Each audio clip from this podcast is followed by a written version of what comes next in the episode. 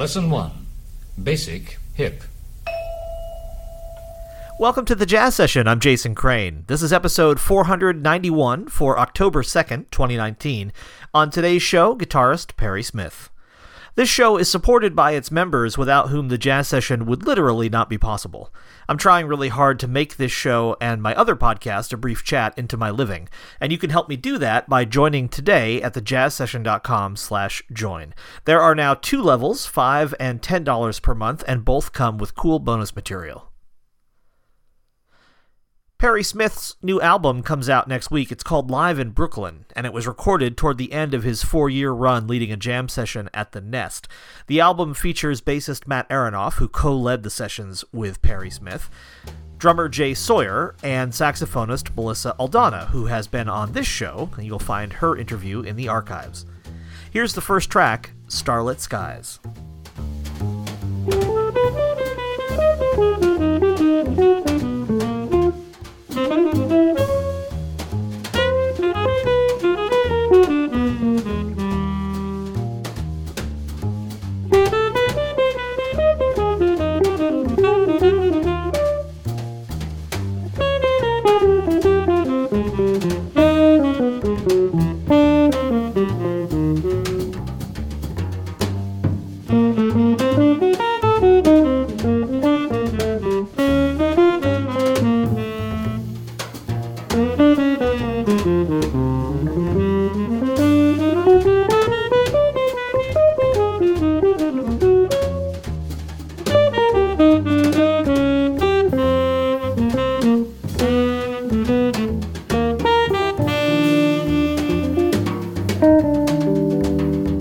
Joined by Perry Smith. His new quartet record is called Live in Brooklyn. Perry, great to have you here. Thanks for doing it. Thank you very much, Jason. Uh, it's my pleasure. This record is a document or a, a testament even to uh, a great jam session that you started with Matt Aronoff uh, for several years. And one of the things that's in some of the press materials for this record that really caught my eye, because community building is something that I think a lot about and work a lot on, is your approach to yeah. the jam session as an expression of community. And so I thought maybe to kind of set the stage for talking about the music itself, we could start there and talk about the idea of community building. Yeah, well, you know, it was just an opportunity that I had um, starting at a venue called Soda Bar. We then named the Wednesday session the Soda Session. And, you know, like a lot of musicians are faced with the struggle of how do we get butts in the seats when we perform? You know, how do we, whether you're performing at a jazz club or, um, you know, indie rock stuff, it can be hard to get people out. And one of the things I realized was that the jam session environment is really truly a community building thing, because it's not just about showing up and watching three or four people play or one particular ensemble. It's a chance for everybody in the community to participate. So that's sort of the first part of how I looked at building this community, was just the fact of creating a jam session. And then the second part of it was I noticed really quickly that, you know, the scene in New York was really just kind of male dominated, and there weren't a lot of women being featured, especially at the jam sessions. And that was one of the big things that we tried to change, especially with after after our first year, after we kind of got our feet settled a little bit. And, um, yeah, I think it created some nice results, and it made a lot of my colleagues feel really welcome. And, you know, we tried our best to really try to represent the community that was uh, coming out and supporting us every week. I noticed back in my own jam session playing and, and for several years hosting days that there's often a a kind of competitiveness to jam sessions that I think maybe speaks to that masculinity you were talking about, where there's some oh, kind yeah. of like, you know, call the fastest tunes with the toughest changes and see who can hang the longest. And not only does that not, that not foster a, I think, uh, a more inclusive scene, but it, it also doesn't foster a, a kind of an idea of collaboration, at least in my way of thinking. I wonder if that resonates with you at all. Yeah, absolutely. You know, I'm not originally from New York. I'm originally from the West Coast, San Francisco area. And, you know, I remember coming to New York and feeling about ten years ago and feeling that sense of, wow, okay, this is a different, like, kind of competition, um, a different dynamic of competition than I'm used to. And I, I agree with you, Jason. I think some of that stems from just the sort of male testosterone thing that we're all kind of dealing with. Um, but I was lucky enough in my um, kind of younger experiences coming up to see a lot of good role models kind of setting a different tone that way. And so when I went into this session and went into leading it along with bassist Matt Aronoff, you know, one of the things that I talked a lot about that was important to me was that, you know, if you were a really experienced, established player up there, you know, it wasn't your job to make somebody else feel like crap if they couldn't place over the certain tune. It was your job to kind of help propel them and like give them a little bit of a lift to kind of make their experience, you know, that much more meaningful.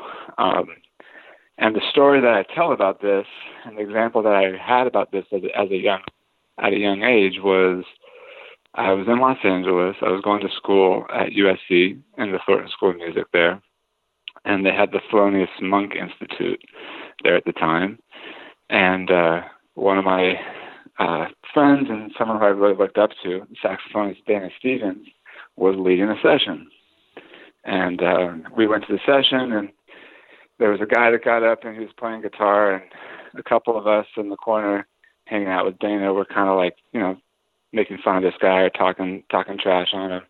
And, you know, Dana, who's arguably one of the baddest cats around, um, he just said, no, you know, it's not about that. Like, it's our job to help this guy out. And he just sort of cut through all the B S of all the younger players um, like me, thinking that, that it was a good idea to tear the person down a little bit, you know, make fun of them or something. So kind of having those experiences early on helped shape how I wanted to lead a session, um, you know, many years later.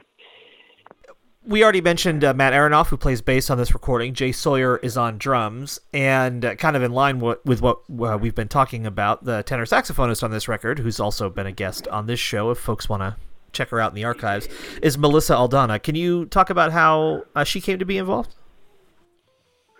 Yeah. Um, well, Melissa is someone who I just met on the scene kind of out here in at New York, and specifically playing some shows with her in Brooklyn. Uh, we asked her to be a guest at the session a number of times over the four years that we ran it.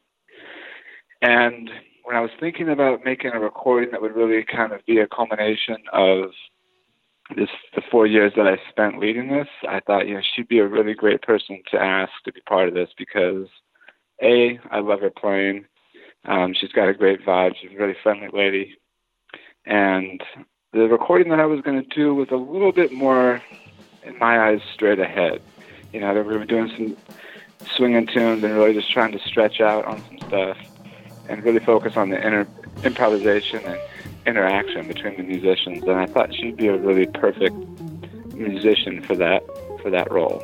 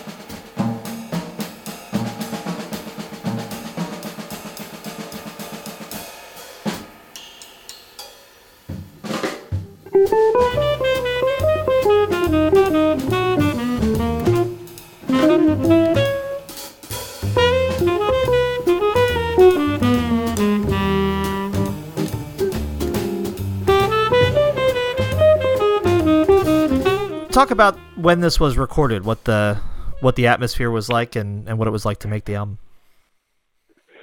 So we did, we recorded it on an, a Wednesday night um, in November. I think it was November fourteenth, twenty eighteen, and it was one of my last nights, kind of leading the session.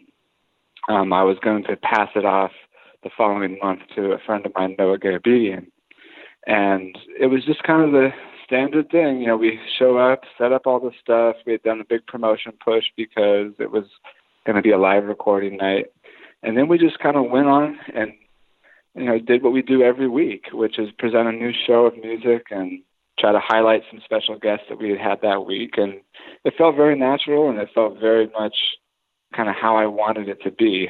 When you go to do recordings, sometimes in the studio, it's a very heightened environment, you know, and when you're playing something live, it can sort of feel like, oh, you're just doing a show again. Like, it's just kind of what you do all the time. And I really love live recordings. I always have. And I wanted to capture that feeling of, you know, spontaneity and just like creativity, and then really an interaction with a natural interaction with each of the musicians. And it really comes off on this recording. I mean, you can really tell that people are comfortable and just having a good time with each other. There's a performative aspect in the sense that, you know, there's obviously people sitting there and you want them to enjoy what they're doing, but there's also a real feeling right. of kind of discomfort and ease that I think comes across on the album. Yeah, well, I appreciate that. You know, that was definitely the vibe that I was trying to create, and that's sort of the vibe we strive to create each week when we were leading the sessions. And yeah, I'm, I'm really proud of it. You know, it's something that was a a new challenge for me to kind of work towards, you know, making a live recording. But yeah, I'm happy with the way it turned out. I really loved the way um, all the people played. You know, Melissa, Matt Aronoff, Jay Sawyer, they all played so great together. It definitely made my, my role a lot easier.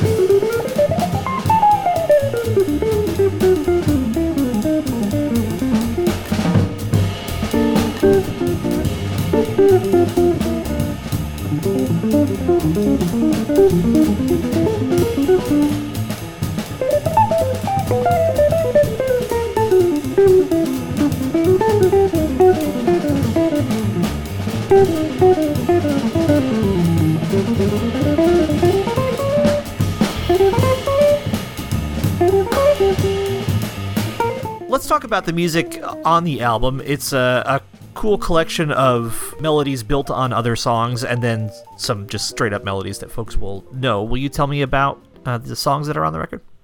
The first song is called Starlit Skies, and it's a contrafact on the classic jazz standard I Hear a Rhapsody. And a contrafact, for people that don't know, is really, you take most of the harmony of the song, same harmonic structure of the song more or less, and then you write a new melody over it. This is a tradition in jazz. You've had a lot of people like, you know, Lenny Tristano, Lee Konitz writing a lot of contrafacts and stuff. So uh, this is nothing new necessarily in jazz, but it's a, kind of an area that I wanted to explore more. That's sort of what represents the first song, Starlit Skies. Uh, the second song is called Premonition, and it's another sort of contrafact type song uh, over the harmonic changes of uh, Milestones, which was the older version uh, by Miles Davis. Let me see if I can remember the third tune on the album. I'm pretty sure it's Don't Worry About Me, which is a ballad that I just loved. And uh, I remember Frank Sinatra singing it and making it famous to me. After that, we did Golden Days, which is a contrafact on um, the song Yesterday. Yesterday's, the old jazz standard. And then following that, I believe it's uh, the Eternal Triangle, which is a really uh, kind of burning rhythm changes head by uh, Sonny Stitt. And then I closed it out with All the Things You Are.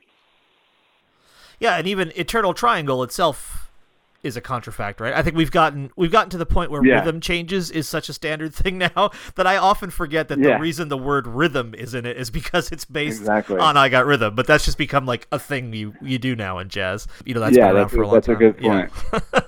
Yeah. yeah. One thing I dig about this record is that there's a lot of, in addition to all the group playing, there's a lot of space for people to shine on it. Um, Melissa has mm-hmm. a big cadenza at the end of, if yeah. memory serves, Don't Worry About Me, I think.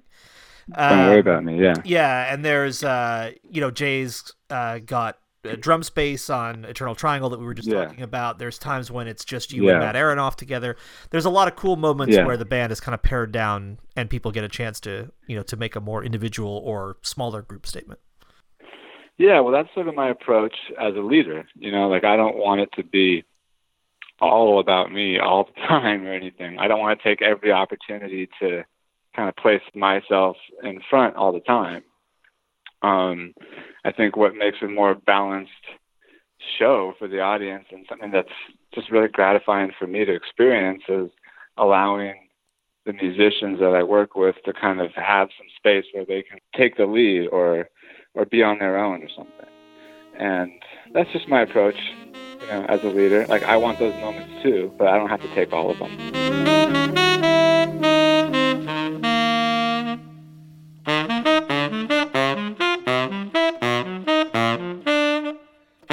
Let's take a break from the music to talk about membership.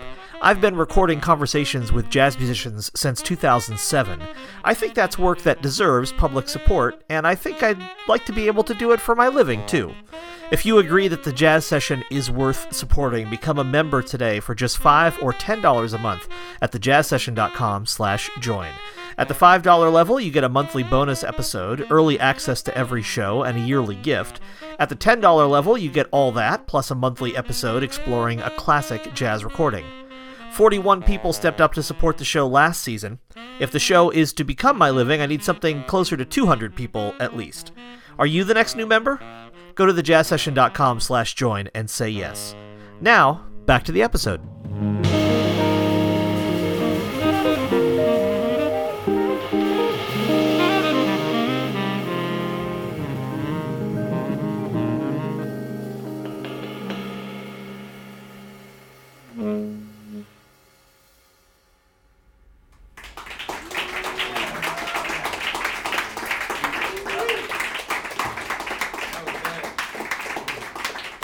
You mentioned always enjoying live albums, and I, I know one that's important to you is Wes Montgomery's Full House, recorded in the early sixties right. in Berkeley, which is around the area where, where you yeah. mentioned that you're from. Why is that album important yeah. to you?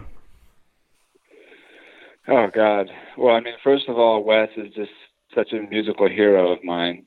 Every album of his, I think, is... It's just, it, it leaves me speechless sometimes. It's hard to explain the effect and the inspiration that Wes has had on on me and so many other guitar players, but particularly Full House, it's just, it just has that spirit, you know, it's, it's, it's like Smoking at the Half Note, which is another live album he did with Wynton and Kelly Trio, but Full House just has this spirit that, I don't know, I just, it's so joyful, and you can really feel that these guys are having a great time playing together, and they stretch out in different ways, like they play different sort of straight grooves, Uh, alongside really swinging stuff. And you can tell there was no strict roadmap when they were playing. You know, they just sort of had played this stuff. They had been touring, and this is just what they did. You know, they they played these heads, and then they improvised together. And um, you know, there's a lot of live jazz recordings out there that I think really inspire us as musicians. And that one for me, perhaps as a guitar player, has just really connected.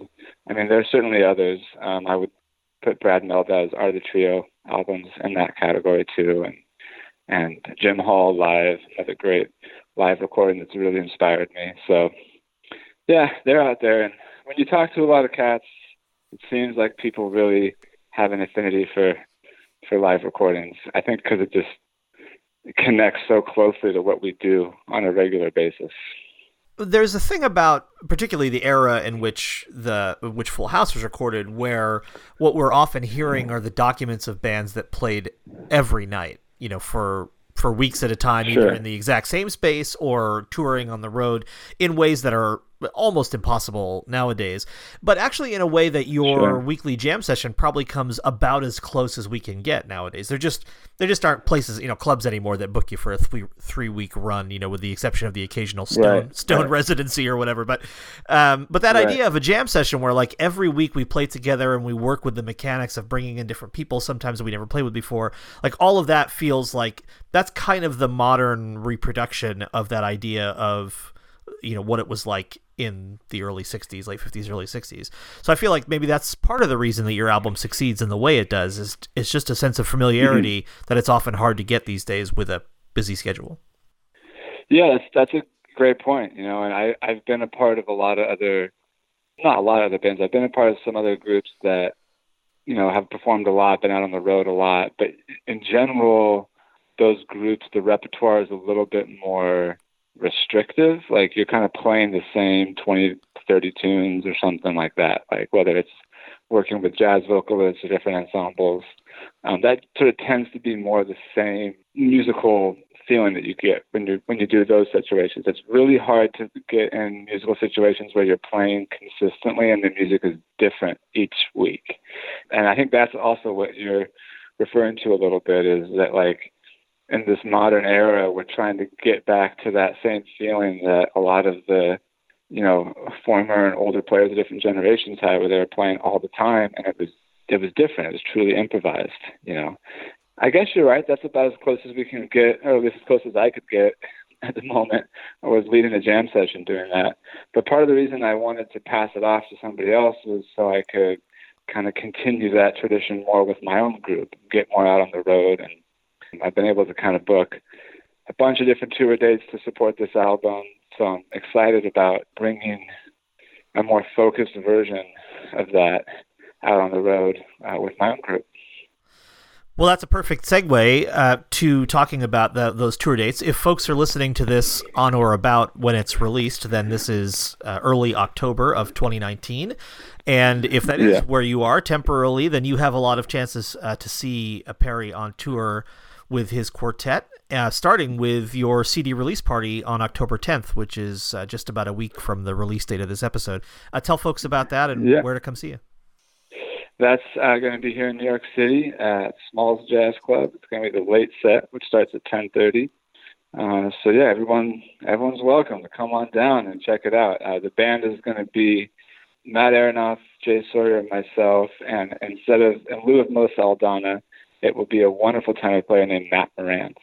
Fabulous. And then uh, the very next day, you're in yeah. uh, Louisville, Kentucky. So, and you play a late set yeah. on the tenth, and you play in Louisville on the eleventh. So I see a yeah. overnight drive or a plane flight, I hope, in your future. Yes, definitely some plane flights.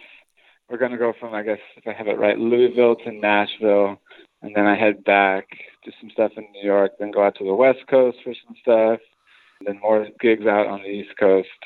And uh, throughout the Midwest, kind of chalking it up until about the middle of November.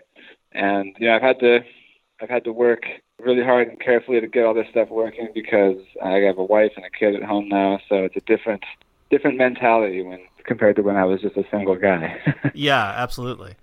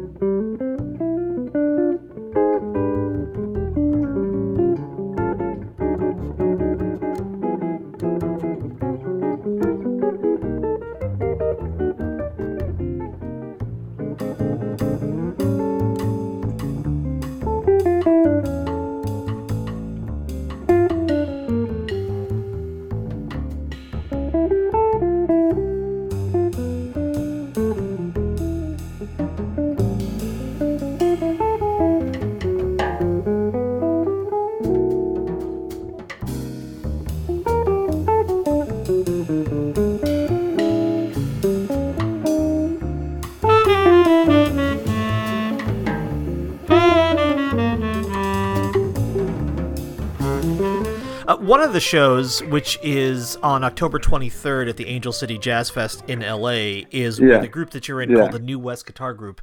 Will you say something about that? Yes. Yes, the New West Guitar Group, man, one of my uh, long, longest collaborations um, I've been a part of. Uh, it was founded by myself and guitarist John Story, who is a really incredible uh, musician out in L A. And we went to school together.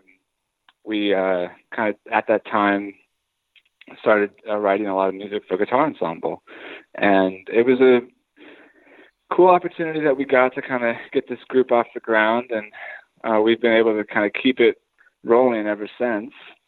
yeah, it's just a great organization. I really like being a part of it. It takes me into a different zone than sort of some of the music that I might be playing out in Brooklyn and um, other places more. But it's just such a unique setting for us, and the music that we've written is really unique for each other. So I, I really love it, really enjoy it, and any chance I get to play with those guys, it's just really fun, because in addition to trying to create this like symphony of guitar music for people, we all just really geek out on the instrument and, and just kind of like being together and, and uh, figuring out this wonderful instrument of jazz guitar. And so, again, that's on October twenty-third uh, in L A. You can find yeah. Perry's complete uh, tour dates at Perry Smith Music dot com, which is also linked in the show notes to this show. And I encourage you to get out there and yeah. support live music and uh, support Perry in particular. Thank you, you. Yeah, you're quite welcome. As you mentioned, this is uh, the record that we're talking about, Live in Brooklyn, is uh, you know pretty yeah. straight ahead uh, record, but that's mm-hmm. by no means the the full spectrum of, of what you do in music. Can you say more about kind of what interests you to explore musically? Yeah, I mean, I'd say my, my musical interests are pretty varied. Jazz has always sort of been the pinnacle for me, like the thing that I'm most passionate about, the thing that I want to specialize in. But I just grew up in a very kind of diverse musical environment. My parents were really into folk music, and um, I grew up being really into like rock and roll and like alternative rock and all that stuff, and then getting into hip hop. And so all that stuff has just kind of been kind of fueled my energy for jazz. That's kind of how I've looked at it. So within jazz, my interests also really vary. Like I've produced three albums before this of all original music, and I wouldn't call it like straight ahead, because straight ahead to me implies like a real connection to the swing and bebop and like the traditional language, you know, even if you're stretching away from that at times. A lot of my original music is not so closely tied to that. It's it's indirectly tied to that. Um, but it, it's different kinds of rhythms and grooves and harmonic structures and things that are more through composed. Um, but for this album, I kind of wanted to shift and show this side of my playing that has been something I've been very passionate about for, you know, a long time. And there's also, you know, I guess it goes without saying, but I'm going to say it anyway, something about a jam session that necessitates that people are have some kind of common language on which to interact. Yeah, the exactly. Jam session host pulls out all their own originals. The session tends to go less smoothly. Yeah.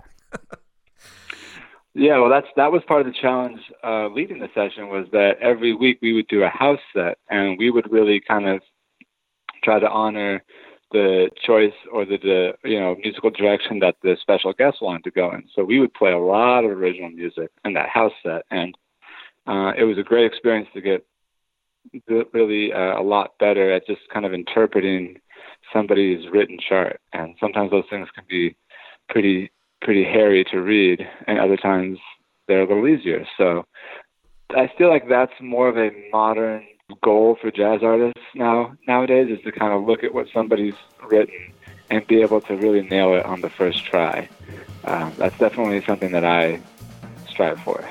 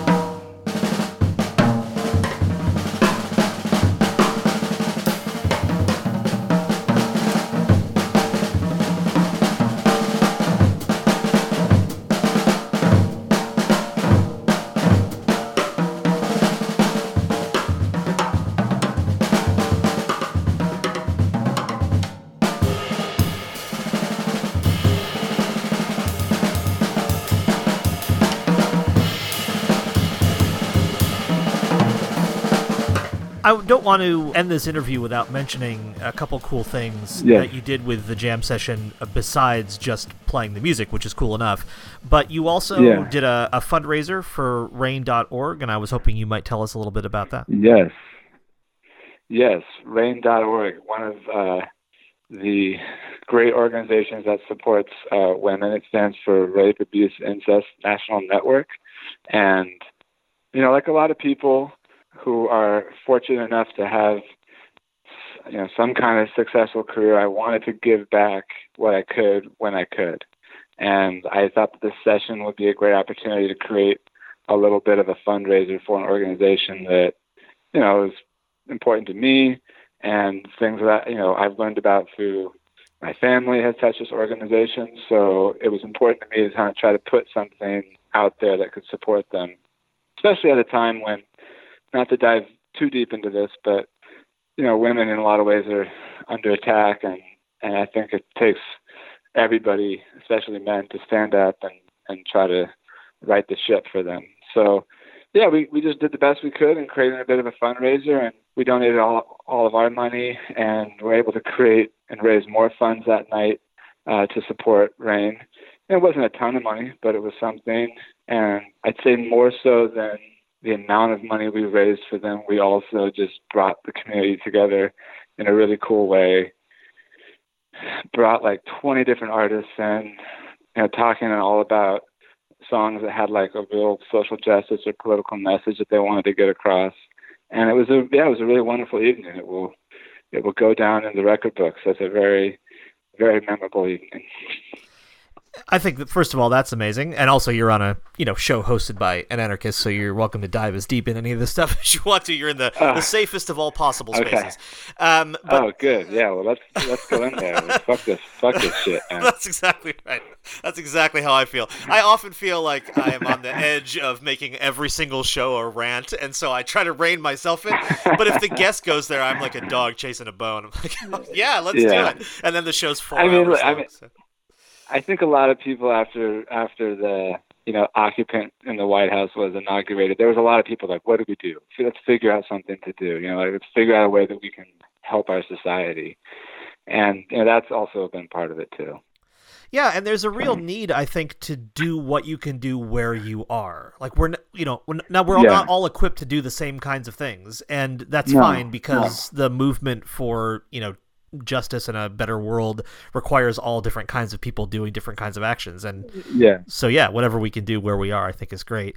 Um, the other cool thing about the Jam Session, and actually this was an organization I didn't know anything about at all, is keyed up dot org. Um, was the, yeah, the, Keyed Up. Yeah. The session became grant funded, which yeah. I, I think is amazing. I don't really know very much about it. And I would just love for you to tell me kind of how that happened and, and what it ended up sure. meaning for the session. It kind of, okay, how it happened was it sort of fell in my lap just because of the timing of it all, when Keyed Up was sort of just, and so what I understood, they were kind of more or less getting started, kind of ramping up their sort of support. And I had heard about them through another musician, through another gig I was doing, and he was like, oh yeah, there's they're kind of matching the funding from the venue to help support our gig. And he said, you should have them, you know, help your session out. I thought, well, okay, that's interesting, but like, what's the what's the catch? You know, because it's, it's always got to be a catch, right? Right. And he said, oh, well, there's a catch because they want you to use their players. And that was sort of what it seemed to be at the beginning. And I thought, oh, okay, I'm not so sure about that. And we were getting paid, you know, well from the venue at the time, so it didn't really, I didn't necessarily think we needed anything like that. And I just wanted to keep it as simple as possible. So, but like a lot of venues, they start kind of shaving off the money and being saying, oh, people aren't drinking as much as they would like them to, even though you're packing this place with eighty people. They start shaving off the, you know, the, the price of what they were willing to pay us and everything. And so that's when I went back to Keyed Up and I said, uh, hey, you know, would you guys, you know, be interested in coming on and helping us out? You know, we're doing this thing. It reaches all these people. And Uh, it could really, it could really benefit the scene. And to their credit, they were totally down and, and you know, found a way to make it work. And uh, I think it's helped get a few other sessions involved with it, because essentially what Keyed Up is, is it's a charitable organization associated with the Jazz Standard here in New York. And they just try to help, you know, support venues and help support musicians that are presenting jazz music, whether it's a restaurant or whether it's a performance space. And I think the mission itself, you know, I can't speak too much about it because I'm not a representative for them, but I think it's a really, really great mission. And we kind of set a bit of a example with a session um, where they could support us. And I think now there's like, I think three, maybe four other sessions that are getting some support from that, um, or at least weekly series that are getting some support for that. So it's a really good thing. Hope, hopefully it can keep going.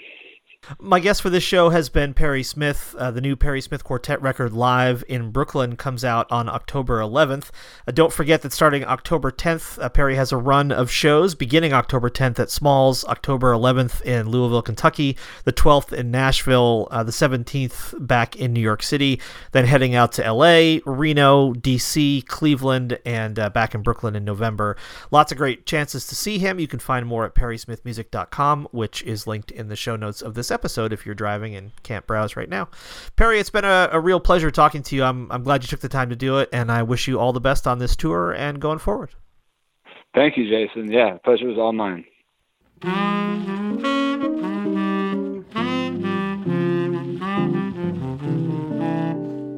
If you like what you just heard, become a member for five dollars or ten dollars a month at the jazz session dot com slash join. Thanks to my guest this week, guitarist Perry Smith. You'll find his tour dates and more at Perry Smith Music dot com. Thanks also to the Respect Sextet for the theme music. You'll find them online at respect sextet dot com. Dave Rabel designed the logo. You can follow The Jazz Session on Twitter at JazzSesh, J A Z Z S E S H, on Instagram at The Jazz Session. I post a clip from the twelve-year archives of this show each weekday at one p.m. Eastern on Instagram and Twitter. Also, I'd love for you to rate or review the show on Apple Podcasts or wherever you get this show. You can also subscribe to my newsletter. Just click on the newsletter tab at the jazz session dot com. Come back next time for another conversation about jazz on The Jazz Session.